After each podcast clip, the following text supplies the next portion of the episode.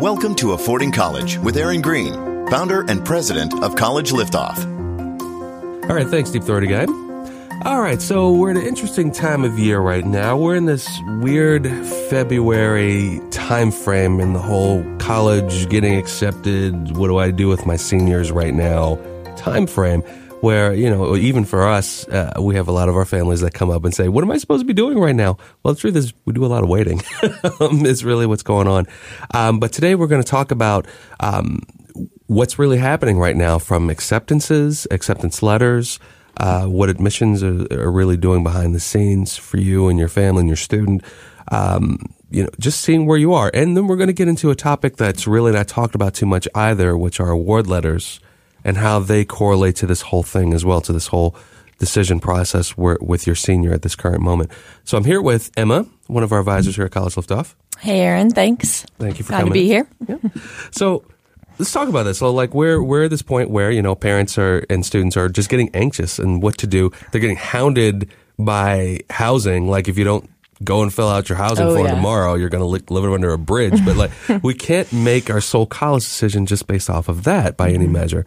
But um, again, I understand the, the the the anxiety about you know not really knowing what's really happening if you haven't gotten admissions letters yet Mm-hmm. uh, or acceptances, or if you've even gotten deferment. Mm-hmm. So, what are your thoughts? Where where what does that look like right now? On the admission spectrum, I guess a lot of my kids have heard back from a good chunk of them, maybe like half, but then they are still playing the waiting game um, from a lot of other schools. The schools that they have heard back from, they're starting to hear about those award letters that Aaron was mentioning, um, which is kind of the more integral part of this process, we would say, because that's not so much saying, oh, well, you're in, congratulations. That's saying, how much is this actually going to cost? Um, and that's what we really want to look at at College Liftoff too, and what we should all look at in general in this country when we're buying college is what's the price tag going to look like for me? How much financial aid am I getting from each school and comparing them? Um, so that's kind of the really important part of this. I It's so true. It's so true. Uh, the, for for everybody out there, the award letter, the best description I can give you, an award letter or financial aid letter or financial aid statement is essentially think of it like if you've bought a house, it's the settlement statement. It's it's basically the full cost breakdown of what this is actually going to cost you, including closing costs, and it's absolutely astounding how many people make decisions about college without even knowing that exists for a school and don't even pay attention to it at all. Because uh, you have plenty of families that make decisions about college in January and, and now in February. But again, they have no idea on how much this thing is going to cost them. Not one bit. Right. That letter doesn't even typically come out until mid February, March. Mm-hmm. Oh yeah. And you're blinded by the marketing of congratulations you got in and here's all of your next steps and they don't necessarily put even accept your financial aid on there or what the implications of that are. So a lot of times these kids who are 17, 18 years old are getting letters that have all the information about the loans that they're going to take on and they don't even have an interest rate on them. No, And they only have crazy. to sign once. it's absolutely criminal to me. It, it, it- I mean, again, equating it to buying a house. If anybody's out there, whoever has bought a house, you know you have to have like five witnesses and sign your name literally for 45 minutes straight in order to do it. And you have to know every in and out of every term. Mm-hmm. We're talking about a decision here that's literally the cost structure of that. I mean, we, we've got plenty of financial aid letters that we use in house. We have a, Yep. one statement that we, we'll talk through in a second where literally forty thousand dollars worth of student loans are listed on this page, and you wouldn't even know it. Mm-hmm. Like it's literally within three words, and it's mm-hmm. written to a seventeen-year-old. It takes that to sign up for forty thousand dollars plus Right. in loans a year without blinking an eye. Right. And they just label it as like school financing option and then at the end of it look like it's zeroed out so that their entire cost of college at that school was paid paid for for that year. it's ridiculous, and it's it's again like it's absolutely criminal. We're setting our kids up for something like that. Our kids, we're putting like literally hundreds of thousands of dollars in their lap in debt without even knowing what an interest rate looks like or anything about it. Mm-hmm. It's absolutely crazy. And again, most families are making decisions about college without even knowing this exists or even mm-hmm. seeing what it looks like in the end because of the, the problem you said. The marketing efforts are to redirect you towards pretty dorms mm-hmm. and just sign up.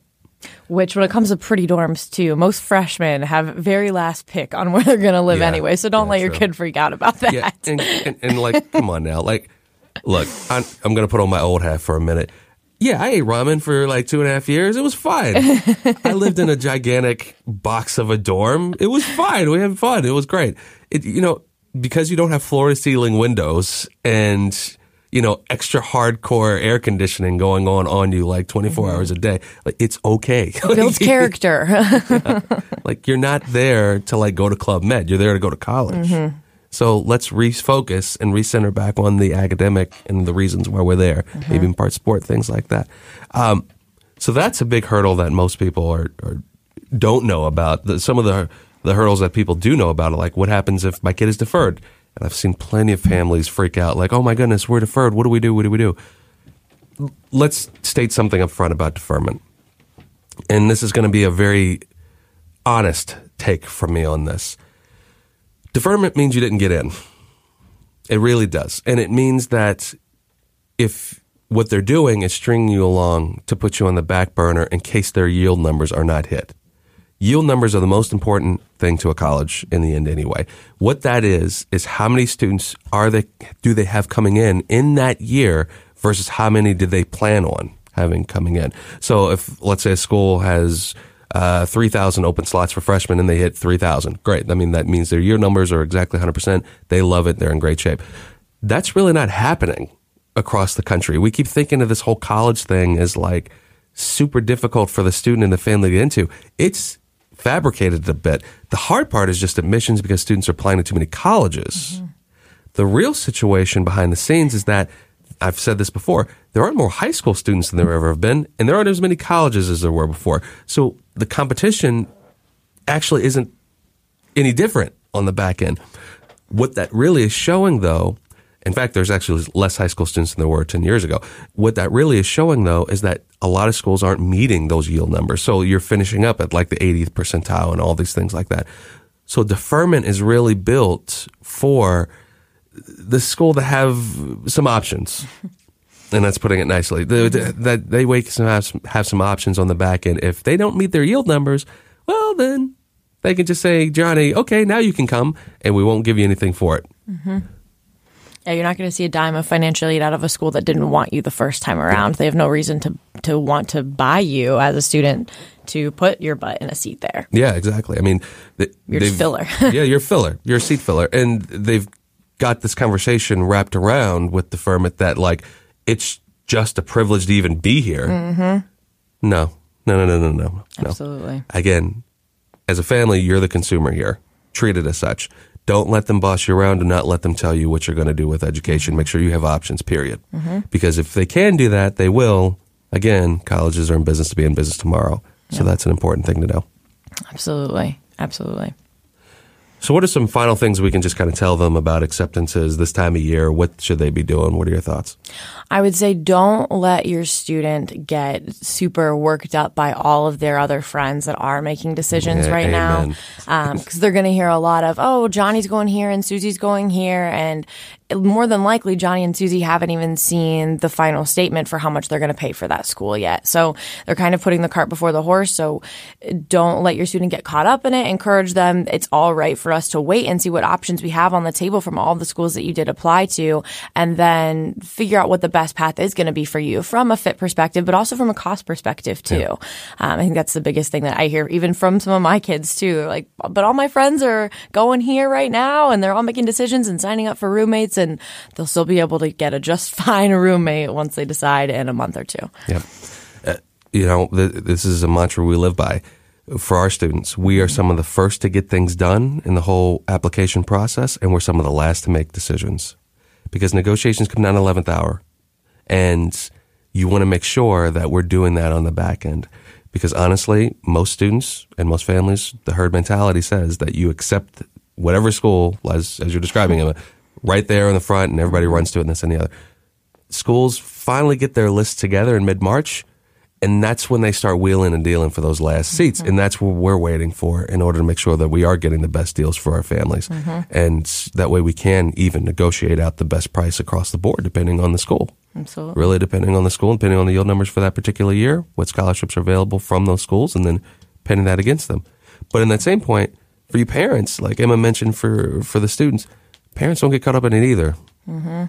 You know, it's it's a lot of uh, blind leading the blind when it comes to these college conversations.